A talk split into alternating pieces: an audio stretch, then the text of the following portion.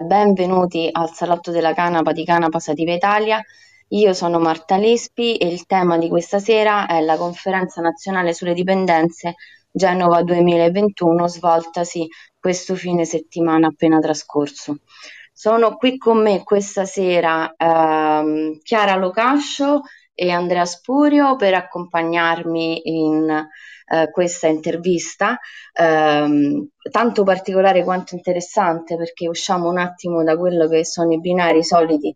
del salotto oh, per entrare però in merito proprio a tematiche eh, molto più, almeno dal mio punto di vista o comunque dal punto di vista degli attivisti antiproibizionisti, comunque molto interessanti. Quindi eh, dicevo, senza che divago troppo, sono qui con me Leonardo Fiorentini, direttore di fuoriluogo.it segretario nazionale del Forum delle Droghe, nonché coautore del libro bianco sulle droghe. Grazie mille Leonardo. Eh, Marco, per... Marco Perduca, eh, ex senatore radicale e coordinatore delle attività di, eh, di Science for Democracy, eh, la piattaforma internazionale promossa dall'associazione Luca Coscioni, nonché anche lui coautore del libro bianco sulle droghe. Benvenuto Marco. E eh, infine Alessandro De Pascale, eh, giornalista presso Fuori Luogo, Il Manifesto, eh, L'Atlante delle droghe e dei conflitti del mondo e L'Espresso, tra i, i tantissimi. Grazie Alessandro. Ok, allora, ehm,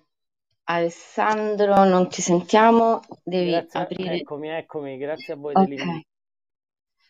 Perfetto. Allora, eh, dicevamo, eh, la conferenza nazionale eh, sulle dipendenze.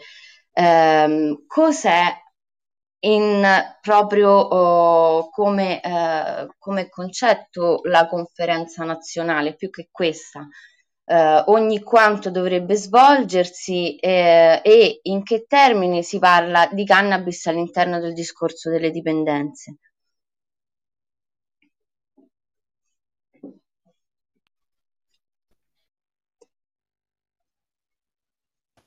Posso fare un riassunto io? Allora, Certo, Marco, grazie mille. la, la conferenza nazionale è prevista dalla legge sul testo unico sulle droghe del 1990 e dovrebbe essere convocata ogni tre anni per uh, valutare i risultati dell'applicazione della stessa sulla base del, dell'esperienza raccolta. Nel 2021, come ricordavi tu, è stata convocata la sesta conferenza nazionale, quindi siamo un po' indietro rispetto alla tabella di marcia. L'ultima, quella prima di questa, era stata convocata nel 2009, quindi la sesta avrebbe dovuto essere convocata sicuramente molto prima perché la scadenza dei tre anni non si è mai rispettata, ma nel 2012. Eh, il tema della cannabis ci rientra eh, almeno a, a due livelli. Uno, ma qui però è difficile trovare la letteratura scientifica che possa sostenere ciò dal punto di vista della dipendenza, perché sicuramente ci possono essere casi in cui c'è un consumo problematico anche di cannabis, proprio perché non sapendo di che tipo di cannabis si tratta, tutto può venire fuori dall'assunzione di qualcosa comprato per strada o magari comprato da qualcuno che la coltiva senza farci sapere come la coltiva. L'altro è che purtroppo la coltivazione della pianta, tanto quanto la detenzione, lo scambio, la vendita, il consumo da soli o in compagnia, anche se con gli anni è stato sostanzialmente depenalizzato, rimane una condotta all'interno di almeno due articoli che prevedono tanto le sanzioni penali quanto le sanzioni amministrative, sia per il consumo che per tutte le altre condotte che dicevamo prima. Quindi queste sono le caratteristiche. Una conferenza per valutare ogni tre anni, ma siamo molto indietro perché ne sono state fatte sei in 30 anni, e ehm, invece eh, la penalizzazione delle condotte, ma anche la parte, diciamo così, di dipendenze. C'è poi entrato per la prima volta in questa conferenza le, la necessità di approfondire l'impiego terapeutico della cannabis e magari ne parliamo.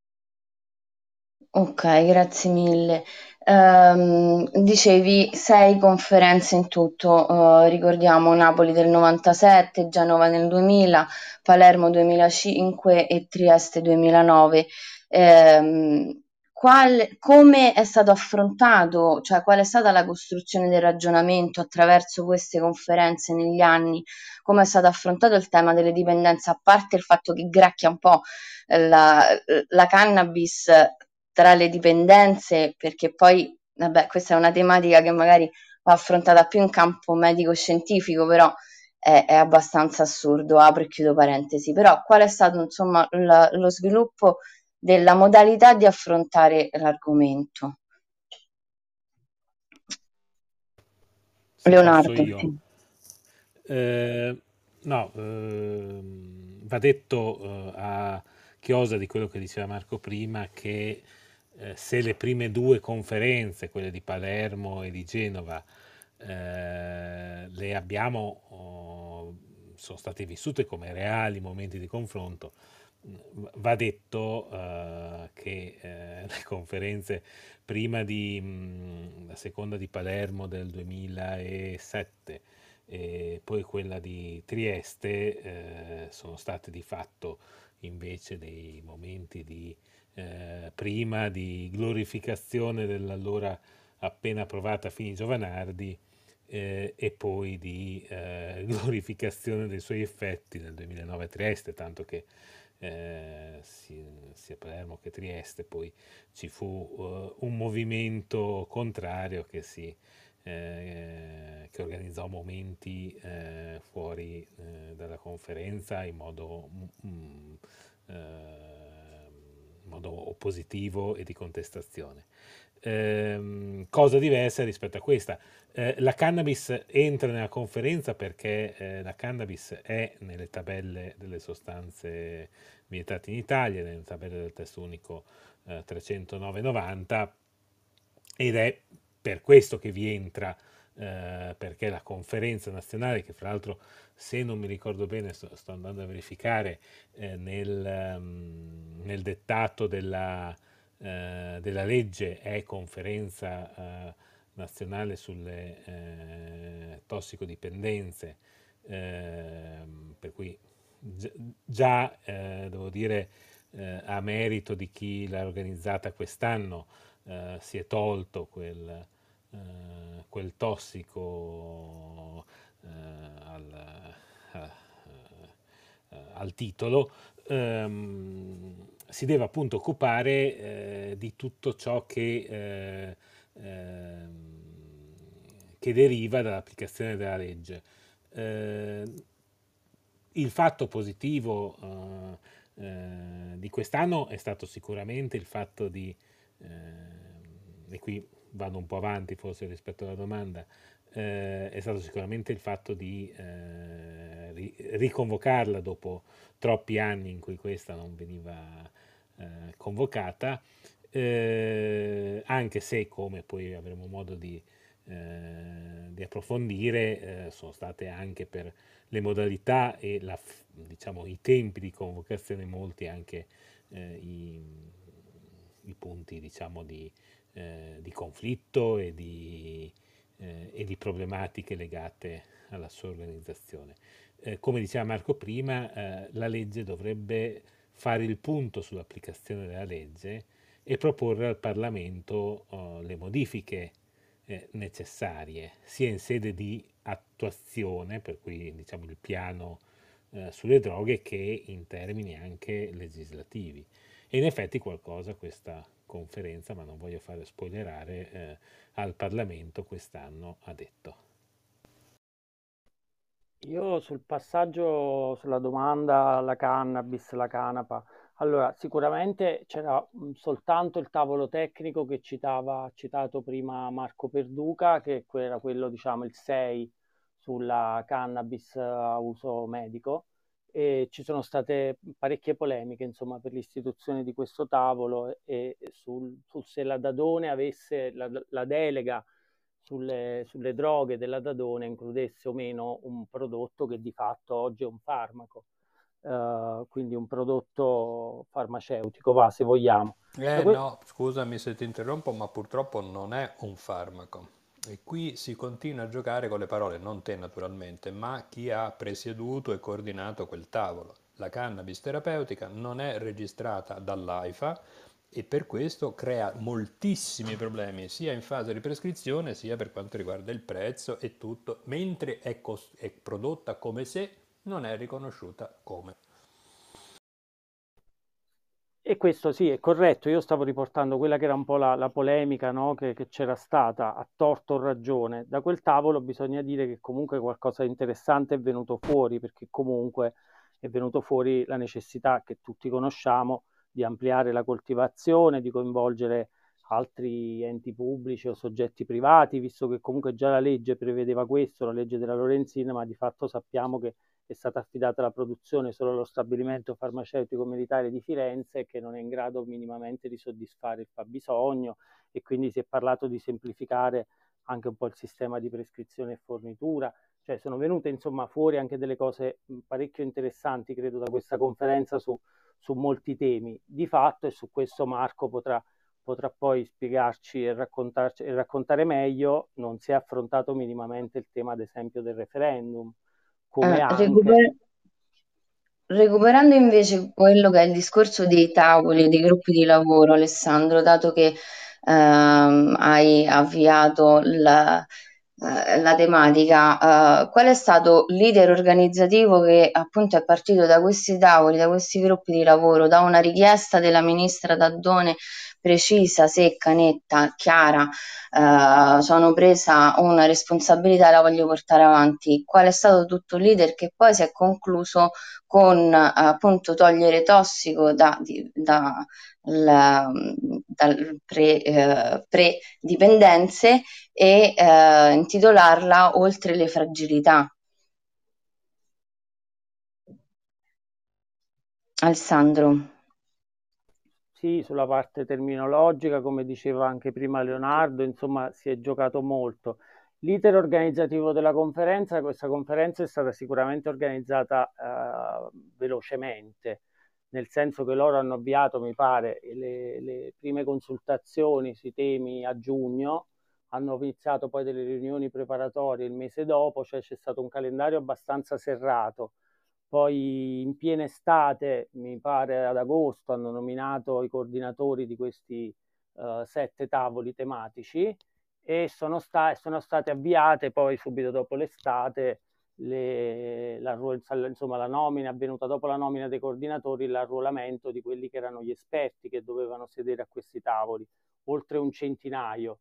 per realizzare questi appunto sette tavoli insomma preparatori che hanno lavorato eh, direi per un, per un, mese all'incirca, eh, producendo poi delle relazioni conclusive che sono arrivate poi a Genova dove c'è stata in conferenza, potremmo dire, una replica di quei tavoli con esperti diversi, eh, dove comunque i coordinatori hanno poi Uh, con, le loro, nelle, con, le relazioni conclusive portato comunque lì quelle che erano appunto le risultanze emerse dai tavoli preparatori che avevano comunque al loro interno de- delle, delle cose importanti, ci sono state delle novità non indifferenti, cioè all'interno di quelle relazioni e quindi in documenti governativi sono entrate tante cose che insomma si, si dicono da anni, ma che però non erano ancora mai arrivate, state messe nero su bianco su documenti governativi. Non so, la modifica della legislazione, quindi si parla di una riforma del DPR 309,90, con lo stop all'arresto in flagranza, con misure alternative, la, con la, nella riduzione del danno, insomma sono tante le, le, novità, si parla di riduzione del danno anche in carcere, di drug checking, di riformare un po' il sistema di allerta rapido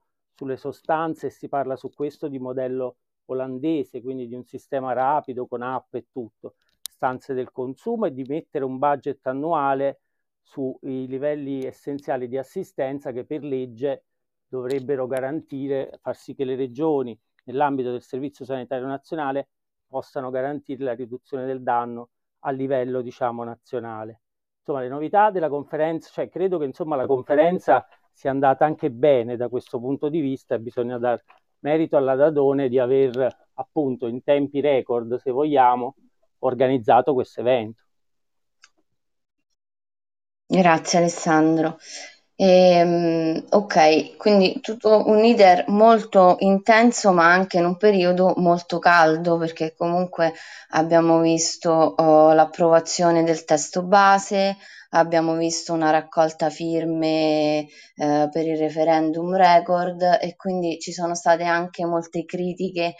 pre, eh, pre-conferenza. Un commento su oh, queste, que, questo caldo, oh, questa calda accoglienza della conferenza? Ci posso andare io? Allora, certo, la, la, Dodone ha, ha, si è detta, e poi ce l'ha detto in conclusione, che non essendo certa la durata del governo, era meglio farla prima che poi correre il rischio di non farla. E come diceva giustamente Alessandro, era partito molto male l'iter di convocazione, non soltanto perché non c'era tempo, ma anche perché molte delle proposte che alla fine sono rientrate nel documento finale non facevano parte della struttura iniziale, ma erano quelle che le associazioni che producono il libro bianco ormai da 12 anni avevano invece proposto rientrassero come struttura portante della sesta conferenza nazionale, proprio perché non soltanto mancavano da 12 anni, ma perché nel mondo, inteso come Stati dell'Unione Europea, in altri paesi, in altri continenti, principalmente nelle Americhe, ma anche a livello di Nazioni Unite, si è andati molto avanti, mentre noi, sia perché il testo era del 1990, sia perché gli unici governi che hanno investito molto nella propaganda della, delle due conferenze come diceva Leonardo prima, sono stati quelli di centrodestra, quando si parla di droga in Italia è sempre un problema di dipendenze, è sempre un problema della droga e morte e ancora, e purtroppo l'abbiamo sentito anche a Genova, c'è il tunnel della droga. Allora, ehm, noi, a, oltre ad aver articolato le proposte fin dalla primavera, come ricordavate prima, durante l'estate abbiamo raccolto 630.000 firme per un referendum, che è purtroppo, perché sappiamo che in Parlamento le cose vanno come vanno, l'unica vera proposta oggi sul tavolo di riforma, cioè di modifica parziale della 30990, non solo sulla cannabis, perché noi andremo a depenalizzare tutte le coltivazioni. Quindi abbiamo detto alla ministra, quando l'abbiamo vista, mi pare a settembre, intanto se aveva firmato il referendum ci ha detto di no, ma come intendeva comunque tenere di conto di questa offerta da parte del popolo sovrano alla conferenza e lì ha fatto orecchi da mercante e infatti non si è parlato del referendum, non che dovesse essere l'invitato uh, speciale alla conferenza, ma nel primo tavolo, laddove si parlava di depenalizzazione e di eh, problemi relativi al carcere e alla gestione delle dipendenze del carcere, forse qualcuno che facesse una presentazione, tra l'altro tecnica, dei tre ritagli sarebbe stato opportuno. E invece non è accaduto né nei tavoli preparatori né nella fase finale, salvo eh, Patrizio Gonnella di eh, Antigone che ha detto, beh insomma qui abbiamo anche un referendum e teniamone di conto perché va proprio nella direzione auspicata non tanto da quelli che avevano preparato i documenti nella stragrande maggioranza, ma da quello che stava emergendo in quel eh, primo panel dove Cafiero De Rao, che tra poco ci lascerà perché va in pensione, ma insomma ancora il procuratore nazionale antimafia, ha detto che ci sono delle proposte di legge in Parlamento, quella Maggi in modo particolare, che andrebbero ad aiutarci per i problemi che affrontiamo. E in più accanto a lui un professore di economia dell'Università di Messina che ha snocciolato i dati di quanto converrebbe legalizzare la cannabis, andando tra risparmi e entrate extra per lo Stato a calcolare 8 miliardi l'anno, che è una mini manovra dei bei tempi eh, quando non c'erano i soldi dell'Unione Europea post-Covid. Quindi noi, lo, il, diciamo, la cornice per certi versi era questo referendum che fortunatamente c'è e non dipende dalla conferenza, però non è stato incluso diciamo per motivi diplomatici. Poi quando abbiamo sentito i, i ministri eh, nella fase iniziale dire quello che hanno detto, cioè tutto il contrario di tutto, chiaramente si è capito perché la Dadone non ce l'ha messo. È stata una mossa, diciamo, furba, eh, diplomaticamente furba, ma probabilmente la migliore in questo deta- dato momento storico con queste dinamiche.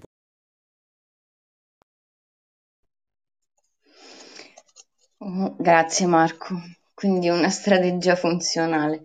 E, um, arriviamo... Beh, sì, sembrerebbe quasi una risposta alla, eh, a, a, al, successo del referendum, la conferenza o ciò che esce anche dai tavoli e per fortuna ciò che esce dalla conferenza possiamo in qualche modo vederlo lontanamente anche appunto come una risposta a questo forte segnale.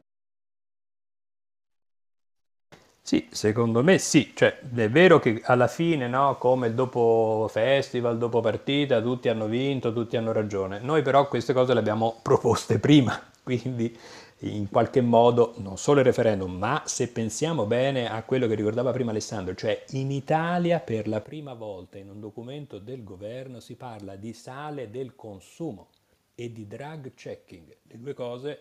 secondo le convenzioni internazionali, se vanno insieme non violano nemmeno le norme della, della Convenzione 61 del 71, perché chiaramente tu vai incontro alla salute di chi comunque vuole usare queste sostanze. Addirittura è stata evocata la possibilità della non disintossicazione totale, cioè del mantenimento. In Italia si parla sempre di scalare perché si deve arrivare a essere puri come l'acqua, però comunque sono tutte cose nuove che noi diciamo da anni. Ecco, fortunatamente con questo atteggiamento un po' così cerchiobottista, ma alla fine efficace, sono entrate in un documento ufficiale. Cosa poi adesso possa uscire da questo documento ufficiale? Magari bisognerebbe fare una riunione alla settimana per vedere in che direzione stiamo andando e soprattutto con quali ritmi e con quali successi. Però il fatto che ci sia una cosa del genere eh, ufficialmente obbliga adesso la ministra Dadone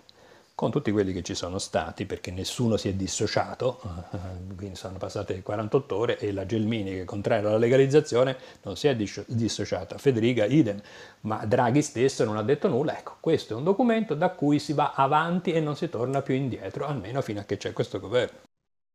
Sì, diciamo, quindi il modo, il modo è stato un modo per tutelare questo documento non associarlo al referendum che invece aveva subito già tante critiche, un gran successo, ma come tutti i grandi successi anche tante critiche. Nella narrativa uh, della conferenza arriviamo al giorno prima, arriviamo al 26 novembre, uh, quando c'è stata una fuori conferenza una, uh, un momento di confronto che è nato però da alcune necessità evidenti che un po' abbiamo già elencato, però volevo uh, un parere da Alessandro su quello che è stato appunto questo confronto, chi ne è stato partecipe e cosa ne è uscito. Ma io l'ho trovato molto interessante come si diceva prima, in ogni caso uh, la rete che l'ha organizzato a differenza ad esempio di quanto era stato a, c'era stato a Trieste, dove appunto era l'ultima conferenza organizzata da Giovanardi, dove c'era stato un una vera e propria controconferenza, ovvero esclusi da uh, quella che era la conferenza ufficiale governativa la rete per la riforma delle politiche sulle droghe, che insomma è un cartello abbastanza ampio, poi magari Leonardo potrà spiegare meglio di me, comunque ci sono all'interno tante sigle, ha deciso di organizzare comunque questo movime- mov- momento diciamo, di confronto il giorno prima dell'inizio della conferenza governativa, eh, sempre lì a Genova, dove insomma ci sono stati una quarantina di discussant, 18 ore insomma di, di, di, interventi in una sala comunque da un centinaio di posti, co- appunto come dicevamo prima diverse sigle a, promuovere, a promuoverla, che sono poi quelle che fanno parte di questa rete, una quindicina di sigle. E su quelli che sono stati i contenuti io passerei la parola a Leonardo che sicuramente insomma vi potrà raccontare meglio di me com'è andata la giornata di venerdì. Sì, la, uh, grazie Alessandro. Uh, la scelta è stata quella di provare a portare nel, in quello che noi abbiamo chiamato fuori conferenza, proprio perché eh, non volevamo metterci diciamo, in contrapposizione con la conferenza eh, governativa, anche perché eh, molte delle realtà che poi hanno organizzato il fuori conferenza hanno anche partecipato e contribuito per fortuna ai contenuti eh, di quella governativa eh, ed è per questo poi che sono arrivati quei risultati, eh, perché poi eh, non dimentichiamo neanche questo, eh, eh, i, i, contenuti diciamo, di riforma sono stati esplicitati fuori ma portati anche dentro al, al percorso governativo. Eh, però ci tenevamo perché era necessario eh, riuscire a, eh, a, dare visibilità a dei temi che non erano entrati eh, nella conferenza e che noi invece ritenevamo fondamentali per fare una valutazione reale ed effettiva della, della situazione italiana. Eh, ed erano sostanzialmente tre. Ehm, il primo è quello della eh, delle diciamo, proposte di riforma della legge, a partire da quelle che noi da uh, ormai 12 anni abbiamo presentato e sono allegate in ogni libro bianco, sono depositate in Parlamento, per cui si parla sia di una riforma complessiva del testo unico sulle droghe, che eh, vale la pena ricordarlo, compie quest'anno 31 anni, per cui eh, è assolutamente inadeguato alla situazione dei, dei consumi eh, e, del, eh, e, della situazione geopolitica eh, di oggi, ehm, ma anche rispetto ad esempio alla legalizzazione della cannabis e al referendum, per cui abbiamo parlato eh, delle proposte che in questi anni abbiamo depositati che vengono appunto da lontano. Eh, dopodiché abbiamo fatto uh, un passaggio rispetto alla riduzione del danno, ma non come eh, eh, poi siamo riusciti comunque a far rientrare nella, nella conferenza come eh, il famoso quarto pilastro delle politiche sulle droghe a, a fianco a repressione, prevenzione e, ehm, e cura, eh, ma come cambio di paradigma ovvero dal, da quella che veniva citata prima, l'astinenza, il consumo zero, eh, all'autoregolazione, cioè noi riteniamo, e eh, sono stati pubblicati libri, oltre che fatti prima studi su questo, eh, che le sostanze, tutte le sostanze, ovviamente a partire dalla cannabis, ma anche eh, le altre un po' più complicate da gestire, eh, siano sostanze che non trasformano la persona in mostro, ma che molto spesso, nella stragrande, dei casi, stragrande eh, maggioranza dei casi per quanto riguarda la cannabis, poi via via meno per quanto riguarda sostanze con più poteri additivi, mettiamola così, eh, siano controllabili e autoregolabili dalle persone ed è questo è dimostrato diciamo, dalle traiettorie di vita e di consumo eh, delle persone che usano,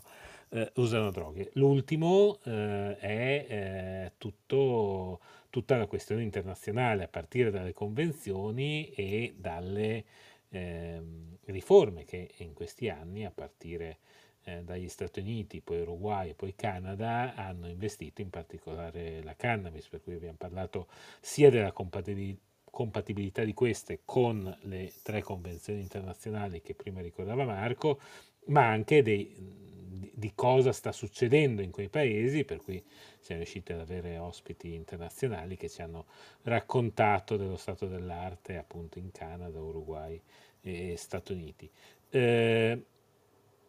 è intervenuta anche la Dadone, cioè noi l'abbiamo invitata, lei eh, devo dire eh, sia con eh, cortesia che anche con un po' di coraggio perché diciamo non veniva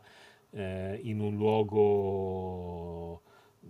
un luogo che non era nemico ma non era neanche diciamo eh, in casa ecco ehm, è venuta devo dire non ha eh, detto molto come non ha detto molto eh, né nella presentazione della conferenza né nelle conclusioni, però le va dato atto di eh, essere venuta, aver ascoltato e eh, comunque aver ehm, recepito alcune delle cose che già prima eh, le si era detti negli incontri precedenti. Se posso aggiungere sulla parte internazionale, eh, è grazie alla citazione della Germania da parte di Orlando che poi è scoppiato il dibattito tra i governi. Quindi per questo noi avevamo insistito che potessero essere invitati rappresentanti non solo dei governi, come ricordava adesso Leonardo, che già hanno fatto, ma quelli che stanno facendo. Quando abbiamo iniziato il lavoro dei tavoli tecnici c'era il Lussemburgo che era sulla buona strada, in effetti un mese fa ha legalizzato. Malta è pronta per legalizzare, giusto per rimanere nell'Unione Europea, e poi si sapeva di questo punto su cui i tre componenti della eh, coalizione tedesca stavano lavorando della legalizzazione della cannabis, proprio per capire e per far vedere agli scettici che anche paesi molto diversi e distanti da noi, non necessariamente tutti più progressisti dei nostri, stanno facendo dei passi da gigante nella direzione da noi auspicata a diciamo 30 anni fa, auspicata teoricamente, ormai suffragata da una serie di dati e di studi che vengono prodotti, eh, ormai sono quasi sette anni che hanno legalizzato l'Uruguay, tre che ha legalizzato il Canada, una decina più o meno gli stati più grossi degli Stati Uniti e quindi facciamo pace oltre che con le droghe anche con la, le evidenze scientifiche e includiamole nelle un altro elemento che aggiungo sulla presenza e l'arrivo della Dadone in fuoriconferenza è stato che all'uscita dal fuoriconferenza, nello spazio antistante il palazzo in cui si teneva il fuoriconferenza, eh, c'erano all'incirca sette unità di strada di varie regioni italiane che a cerchio, si erano disposte a cerchio, avevano allestito la, la chill out, insomma facevano vedere come operano normalmente nei contesti del divertimento laddove intervengono e soprattutto eh, è stato anche fatto del drug checking, quindi insomma da questo punto di vista non è, io su questo devo dire, non è una grossa novità, in realtà nel 2000 a Genova eh, il drug checking venne mostrato all'allora ministro della solidar- solidarietà sociale, mi pare fosse allora Livia Turco, che ne fece un impegno di governo, poi vabbè quel governo cadde, insomma si andò anche addirittura forse dal punto di vista dell'impegno governativo leggermente oltre, in una conferenza quella del 2000 dove insomma ci furono grosse polemiche tra il Premier e, e l'allora Ministro della Sanità sul proibizionismo che aveva fallito. Eh, però insomma questo elemento lo volevo aggiungere sulla la, la presenza, insomma l'arrivo della Dadone in fuori. Sì, eh, tornando, scusate, eh, eh, aggiungo ad Alessandro eh, questa cosa eh, per specificare che eh, le unità di strada sono state portate da, dalla rete in, a Genova ehm, e hanno avuto anche la possibilità di essere vicino alla conferenza per dimostrare come la riduzione del danno possa effettivamente salvare le vite. Eh, dispiace, eh, e qui eh, diciamo coi secoli, ma co, con, diciamo, eh, col, scusate, mi, mi, sono impappinato con ehm, pensandoci dopo eh, si fa sempre bene, però avendo più tempo probabilmente eh, un maggior coinvolgimento dei, di coloro che eh, lavorano effettivamente eh, nei servizi e nelle comunità. Fra l'altro l'altra nota che eh, me, va rilevata come eh, praticamente tutta la politica si rivolga sempre eh, quando si parla di droghe e di eh, servizi per la prevenzione o per il trattamento alle comunità e mai si parli invece dei servizi pubblici, dei SERD, che lavorano tutti i giorni eh, che mm, diciamo tra l'altro trattano la maggior parte dei, delle persone che, si, che, hanno problemi di, di, sostanze, ma a parte questo, eh, dispiace appunto che eh, il percorso così veloce della conferenza non abbia permesso di avere un coinvolgimento più, più grosso parte, e più ampio da parte degli operatori. Sì, anche perché aggiungo solo un dato politico. Prima della conferenza il ministro Dadone ha, per una settimana ha, ha fatto diciamo, un mini tour ed è andata anche lei a visitare esclusivamente le comunità. E, esclusivamente le comunità, non è andata a visitare i servizi. Cioè mi sa un ritorno d'audio comunque non è andata a visitare i servizi pubblici, men che mai i servizi di riduzione del danno, il suo tour, mini tour l'ha fatto esclusivamente per le, com- per le comunità, è andata a visitare esclusivamente comunità. Ah, l'elemento però di novità forse è che ai tavoli tecnici invece erano seduti i servizi pubblici, terzo settore, le regioni, anche per le rappresentanze insomma, dei consumatori, c'era Itampud anche ai tavoli. Sulla questione della Dadone però ci tenevo insomma, a evidenziare questo dato politico e quindi insomma, stato, credo sia stato importante che abbia potuto vedere con, con i propri occhi eh, appunto il lavoro delle unità di strada anche perché comunque è un ministro giovane che insomma non so fino a che punto abbia poi una conoscenza a 360 gradi del tema. Beh, un ministro giovane che comunque ha dimostrato anche di voler vivere da vicino diverse volte le situazioni. Eh, per quanto riguarda i CERT, io ho una mia particolare opinione, per cui il fatto che eh, poi in quelle che sono state le relazioni conclusive si parli anche di eh, formazione, ricerca, eh, sono ben felice eh, perché comunque anche la formazione e l'informazione degli operatori dei CERT dovrebbe essere un attimo rivalutata. Eh, volevo ricordare che il libro bianco sulle droghe è eh, di libero accesso online, per cui chi non ha mai visto, non l'ha mai aperto, è da me invitato personalmente a farlo. E, ehm, e ringrazio i qui presenti insomma per aver contribuito alla sua realizzazione. Arriviamo al 27 e 28 e quindi alla conferenza vera e propria. Volevo sapere da chi è potuto uh, essere presente, perché ho saputo che non tutti sono potuti essere presenti, uh, chi sono stati poi i reali protagonisti, quali sono stati gli interventi salienti, insomma un attimo un sunto anche se uh, in buona parte è stato già accennato anche la presenza eh, innovativa della cannabis medica e anche la presenza di Walter De Benedetto.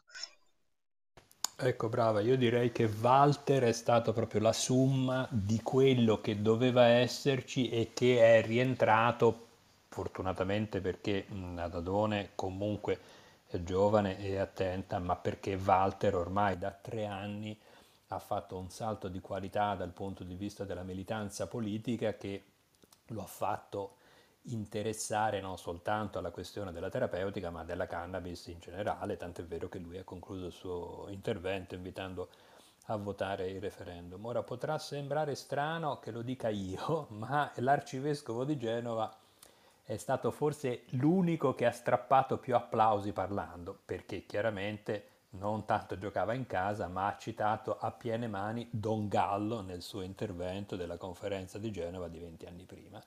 e non so se si sia reso conto di quello che ha detto, però comunque le ha dette quasi tutte le cose importanti che andavano dette lì, posto che io non avrei mai invitato un prete, probabilmente manco Don Gallo, a parlare a una conferenza di tecnici, però siccome ce l'hanno messo, c'era anche l'inno nazionale cantato da uno sguaiato tenore scravattato, ci stava anche il prete. Le, le, diciamo,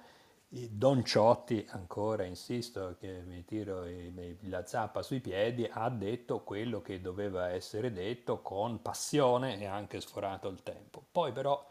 eh, diciamo, gli altri interventi, specie se rappresentanti dello Stato e o del parastato, erano molto ingessati. Chi di noi è riuscito a parlare, e purtroppo è riuscito credo solo con Nella della rete, forse qualcun altro che però mi sono perso perché pomeriggio eravamo tornati alla fuori conferenza, ha recitato un compitino scritto e lì chiaramente sì, già non era il massimo 55 minuti di dibattito fra sette persone, quindi con poco tempo a disposizione. Se in più si legge una pagina freddamente, le cose non escono dal seminato. Però devo dire che se tra i, ministri, diciamo, giusto Orlando ha, ha, entusiasmato alcuni e la Gelmini altri perché la sala era più o meno stata divisa fra favorevoli e contrari alla legalizzazione, ma poi l'unico che veramente ha strappato tre applausi è stato l'arcivescovo perché ha citato Don Gallo.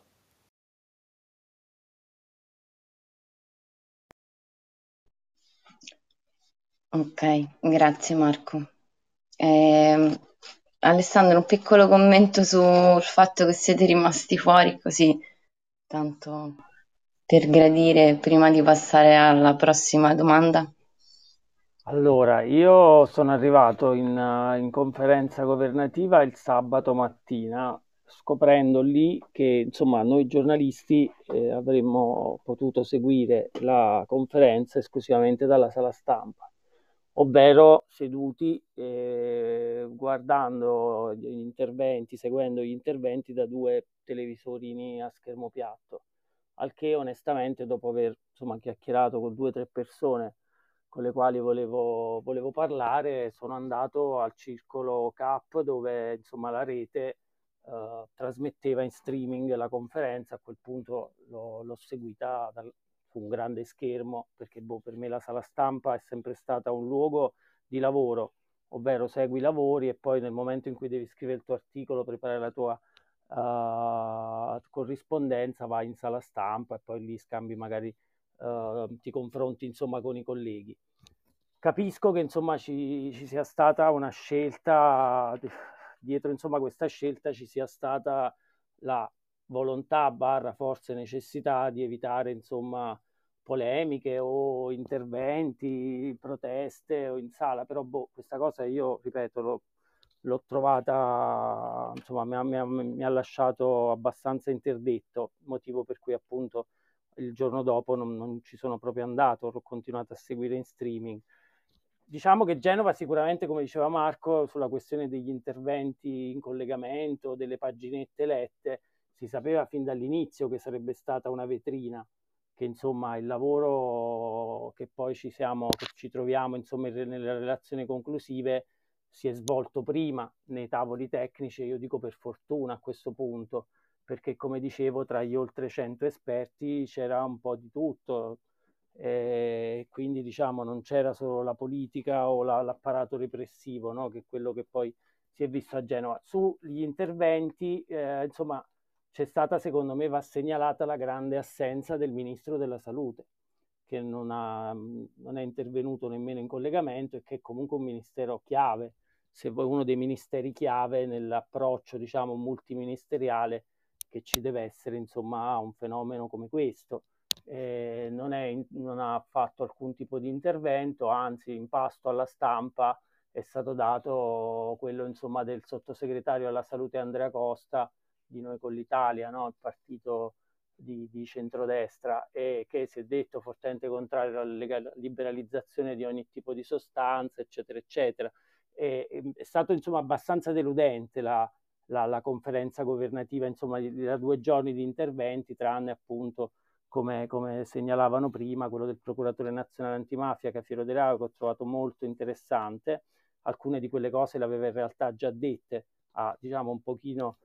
argomentato e, e, ampliato quello che era un ragionamento che in realtà aveva già iniziato uh, tempo fa, è quella del ministro del lavoro, poi per il resto abbastanza deludente direi. Grazie Alessandro. Uh, con l'aggancio politico che mi dai appunto su quelli che sono stati i commenti, le presenze e le assenze della politica, la Daddone eh, rispetto alla cannabis medica ha detto uh, l'Italia dovrebbe valutarne la liberalizzazione, ha utilizzato proprio il termine liberalizzazione, che è anche molto bello. Noi eh, dalle eh, relazioni abbiamo visto che effettivamente un impegno c'è. Eh, volevo un commento da parte vostra su quello che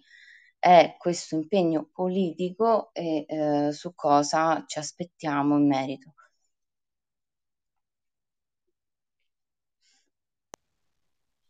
Sulla terapeutica? In generale sulle relazioni conclusive, ma eh, mantenendo un focus sulla cannabis. In generale, eh, valutando anche che eh, mi sembra a pagina 2 a un certo punto dice proprio il tavolo tecnico non ha analizzato l'impatto che l'eventuale legalizzazione dell'uso di cannabis a scopo ricreativo comporterebbe sulla riduzione della uh, popolazione detenuta per violazione dell'articolo 73 ad esempio. Beh, questa diciamo è una cosa che comunque abbiamo sempre detto anche noi, perché eh, fortunatamente solo ed esclusivamente per cannabis ormai non si viene arrestati tranne veramente casi clamorosi e comunque per periodi limitati. Eh, le violazioni della 309-90, da, non, non, avendo dati che chiariscono il motivo per cui anche si è sotto processo e quindi ancora di meno si viene arrestati, è difficile fare una stima del genere. Però, come dicevo prima, il professore di economia dell'Università di Messina, se non altro, ha quantificato anche quali sarebbero i risparmi da appunto dovesse partire la legalizzazione. Quindi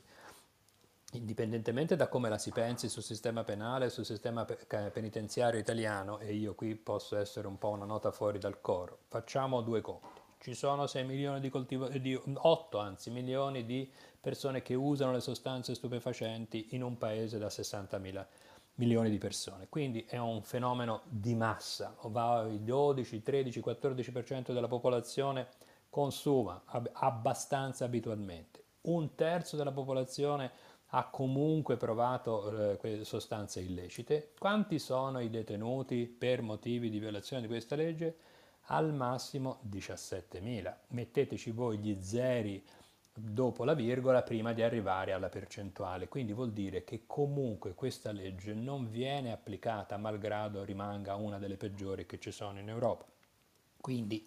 dif- il problema non è il carcere quando si parla di cannabis, il problema è tutta la parte amministrativa, dalla patente al passaggio anche dal prefetto che poi ti manda in comunità o tu comunque dici di andarci, ci vai due volte e poi non ci torni più, che, che rovina la, la, vita alle persone, indipendentemente dal motivo per cui queste coltivino o usino. E qui però ci si sovrappone con la parte terapeutica, perché il caso di Walter è diciamo emblematico ma eh, inizia a diventare anche abbastanza diffuso, le persone che non trovano, anche avendo la prescrizione, i prodotti in farmacia, eh, siccome ne hanno bisogno, se la comprano fuori o addirittura se riescono, se la coltivano, si fanno aiutare per coltivarla. E allora di, credo che la domanda, cioè la cannabis va tolta f- dal paradigma delle dipendenze, ma va inclusa nel paradigma della con presenza culturale con la vita di milioni di persone. E allora lì il ragionamento dell'impatto della legalizzazione va inquadrato in un altro contesto e volendoci abbiamo anche tutti eh, gli elementi per farlo grazie alle raccomandazioni. Concludo dicendo che sulla terapeutica, a parte la liberalizzazione, che era già stata annunciata più volte e che non necessariamente vuol dire i nuovi bandi del sottosegretario Costa, quindi si spera concedere a pubblico, privato, ma anche a stranieri di venire a produrre in Italia perché siamo, non siamo sovranisti per quando eh, la, il, il, prodotto finale deve andare incontro al diritto alla salute, pare che si ha l'intenzione anche di istituire questa agenzia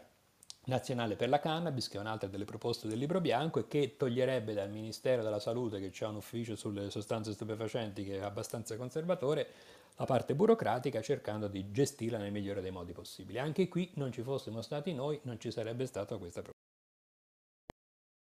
Ok, era esattamente qui che volevo, cioè che era interessante arrivare per concludere e quindi sulle prospettive future. A questo punto, eh, quali, eh, quali pensate, eh, magari prima Marco rapidamente e poi vorrei sentire Leonardo e a concludere Alessandro, che cosa pensate che possono essere gli sviluppi adesso nel breve termine e poi nel medio termine, eh, quindi nel, nel 2022 innanzitutto, e quali sono gli impegni che concretamente si sono presi, visto che eh, si è detto che da, questo, da, questa conferenza da queste relazioni eh, conclusive non si torna indietro. A questo punto, secondo voi, si farà veramente questo organo? Uh, come lo immaginate e quando parliamo di liberalizzazione a questo punto mi è piaciuto molto il, eh, il tuo discorso Marco così come da noi interiorizzato quando prendiamo l'ostia e il vino eh, a 12 anni facendo la comunione e quindi eh, così come culturalmente interiorizzato l'alcol eh, mi è dispiaciuto che Garattini, eh, com- oh, sentir parlare in quel modo Garattini e, e, e, quindi sono assolutamente d'accordo e penso anche molti di noi qui che stanno seguendo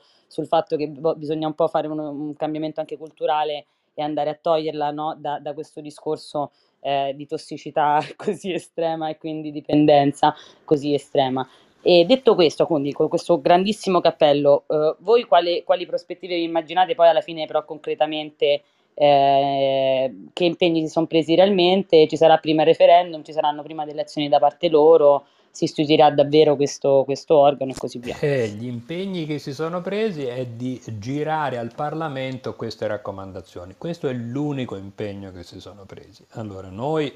Abbiamo avuto oggi una riunione e tante altre ne avremo in cui prepareremo un documento dove punto per punto suggeriremo il modo migliore di procedere conoscendo come è composta la Camera, come è composto il Senato e come è composto il Governo perché molte delle raccomandazioni possono essere adottate per via amministrativa, non c'è bisogno di una legge, di un decreto legge o di una direttiva, alle volte può bastare anche una circolare, cioè se tu vuoi fare il drug checking basta che il ministro competente, che ancora non si è capito qual è e non si è capito perché non sia venuto, ma facciamo finta di dire con presenza fra interno e salute, dice fate eh, durante, davanti alle discoteche il drug checking e si fa, non c'è bisogno di una legge. Quindi noi comporremo questo. Per quanto riguarda l'Agenzia della Cannabis, abbiamo preparato un emendamento per eh, questa finanziaria, quindi già settimana prossima potrebbe esserci un voto per istituire l'Agenzia della Cannabis. Essendo una delle raccomandazioni del governo, uno si aspetterebbe che il governo dia parere favorevole a questo emendamento. Ok. Sì, sì, come diceva Marco, in particolare per la cannabis, eh, tutto è fattibile senza alcun intervento legislativo, eh, ba- basta avere la volontà politica. Il problema è che questa volontà politica eh, manca da molti anni, perché se solo pensiamo che eh, il fatto di poter affidare a privati o pubblici eh, le concessioni per la produzione di cannabis è un fatto che è nel testo unico sulle droghe eh, del 90, è stato ribadito nel 2015, poi è stato ribadito di nuovo nel 2017, con, in questo caso con un ulteriore provvedimento di legge, eppure siamo ancora qui che aspettiamo che eh, questi bandi vengano, mm, vengano fatti uscire. Ehm, e così tante altre cose nelle raccomandazioni eh, c'è, eh, mi mi pare di ricordare anche quella della formazione del personale sanitario, anche lì eh, era stato già previsto nel 2017 eh, un intervento di questo tipo. Eh, non, non, credo, eh, non, non, ho diciamo, percezione di particolare azione da parte del sistema sanitario pubblico nella formazione dei, eh, dei medici pubblici in particolare eh, sull'uso della cannabis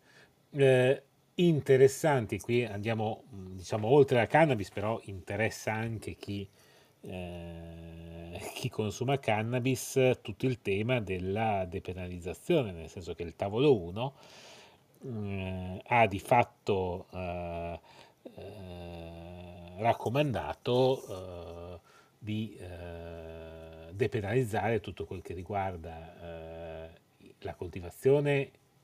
in particolare di cannabis, per uso personale, ma anche eh, di decriminalizzare e quindi rimuovere le sanzioni amministrative per chi consuma sostanze. Eh, questi invece sono provvedimenti che eh, devono eh, passare per, eh, per, il Parlamento o per un referendum, eh, ma questo è un altro discorso. e su questo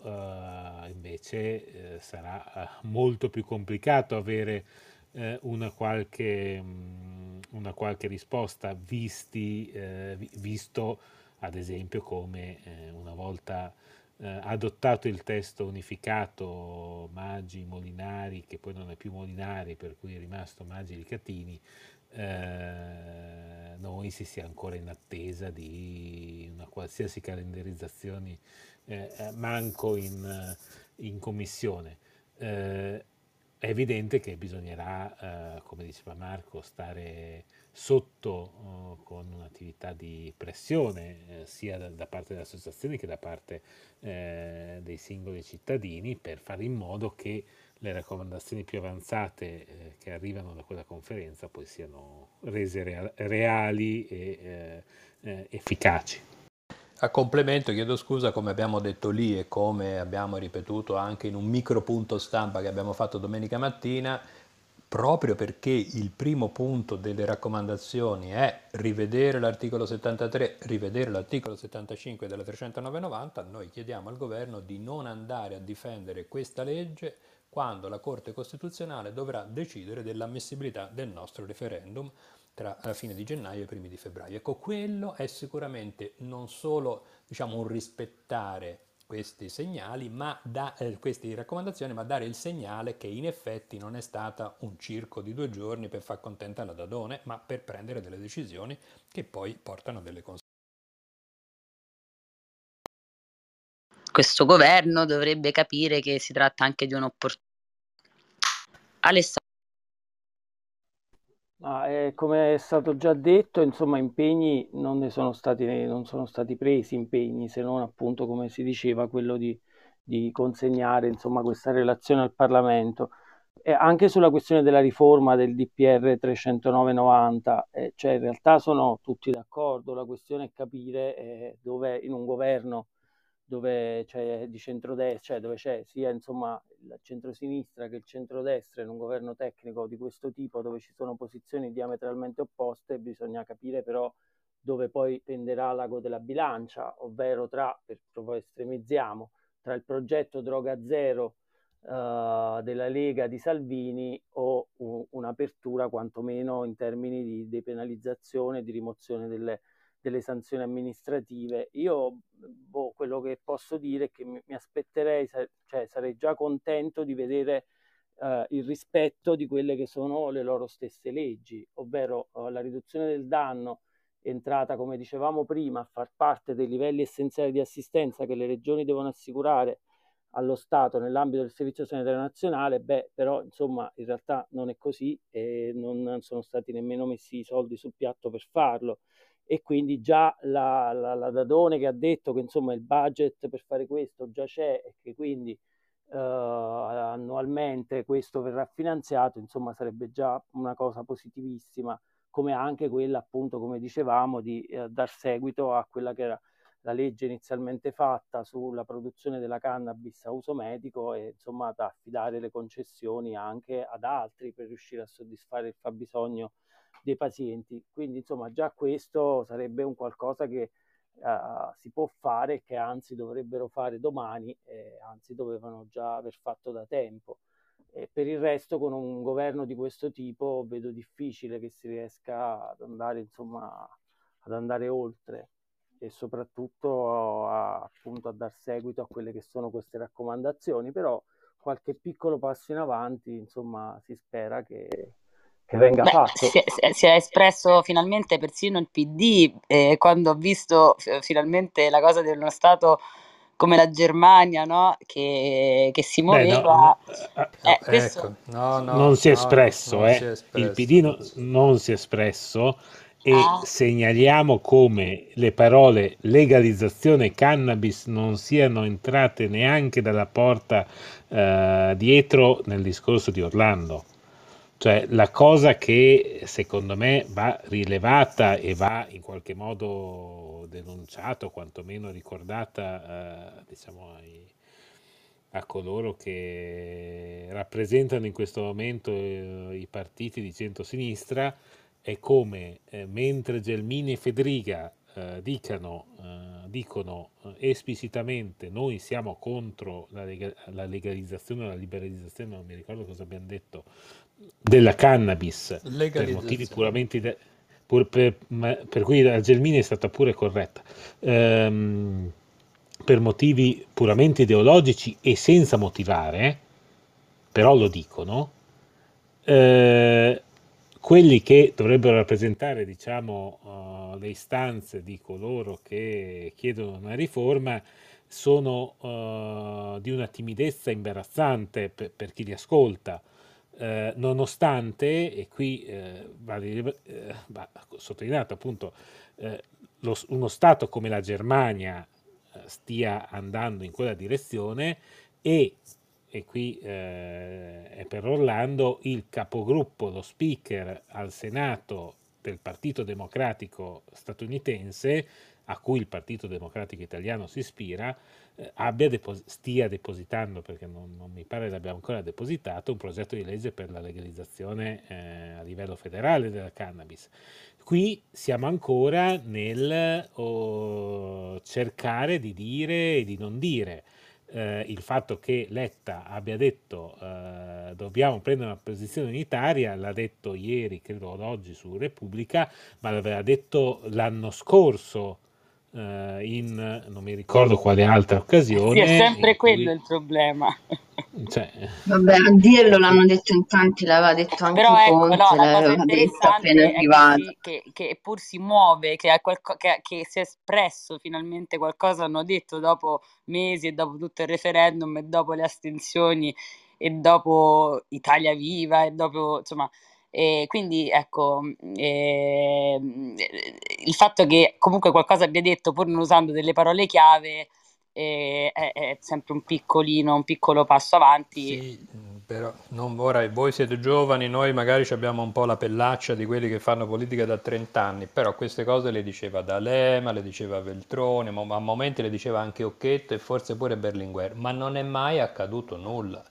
Tra l'altro per certi versi Letta non solo non ha detto nulla neanche lui, anzi lui ha detto che lui ha le sue posizioni, ma si rimetterà a quello che viene fuori dalle cosiddette agorà che il PD sta organizzando su vari temi in giro per l'Italia. Noi che abbiamo agenti a ormai Havana non è più il punto di riferimento di, di questa gente qua, ma insomma dentro le agorà sappiamo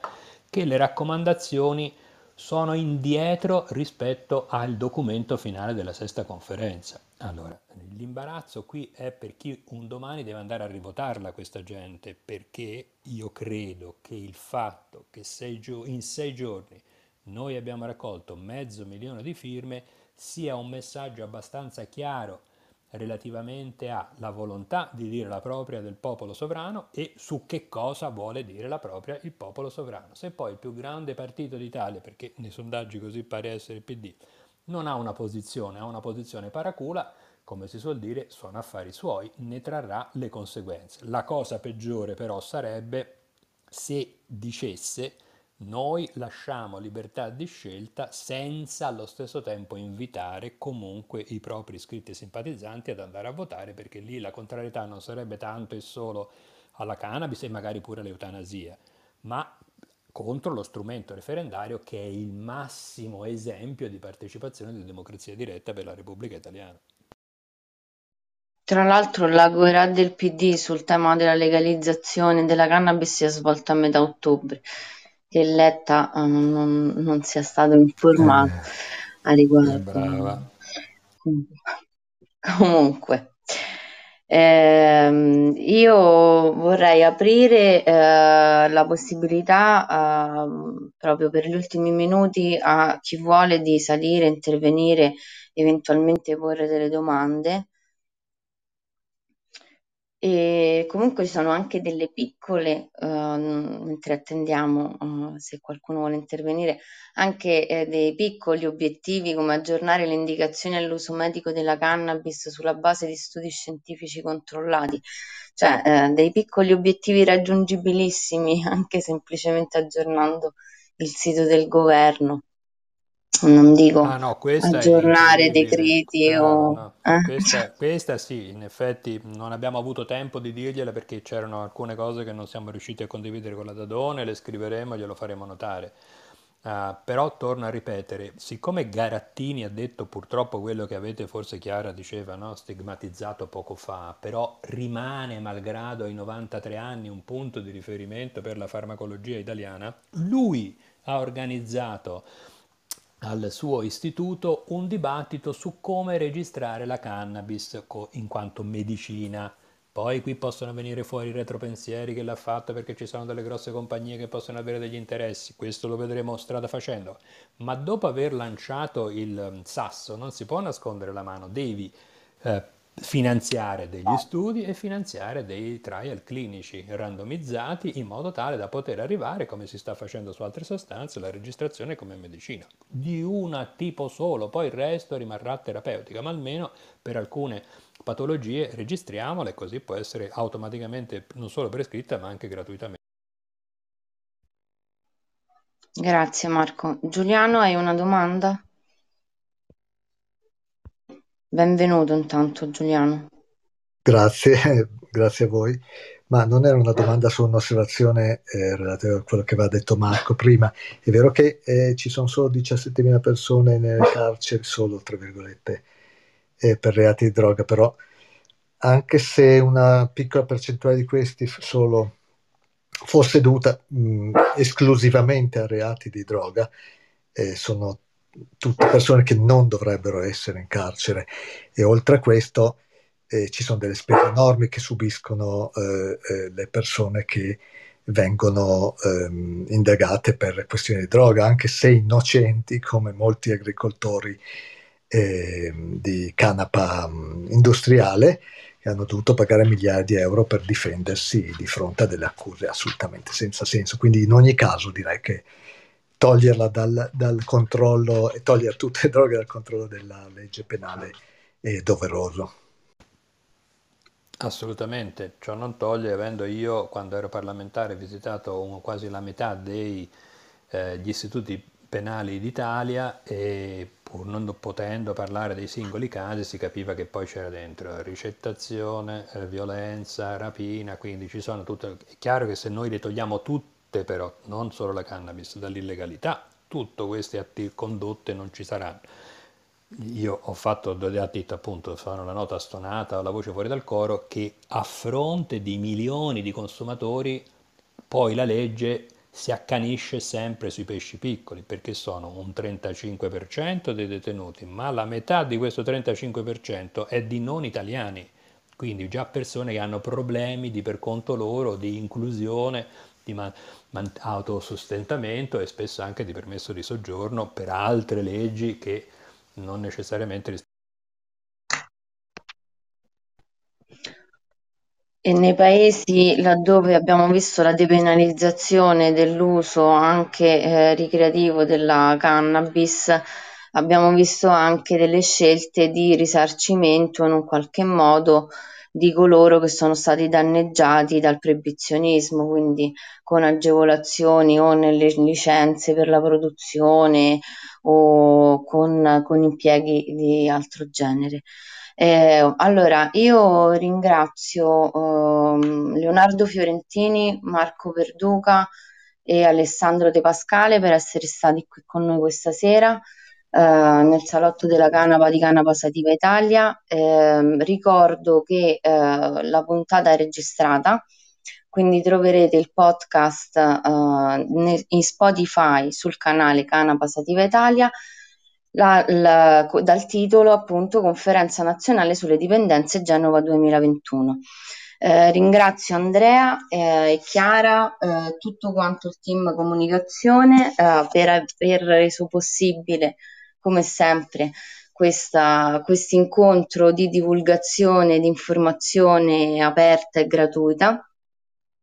E ringrazio nuovamente soprattutto Leonardo, Marco e Alessandro. Grazie mille.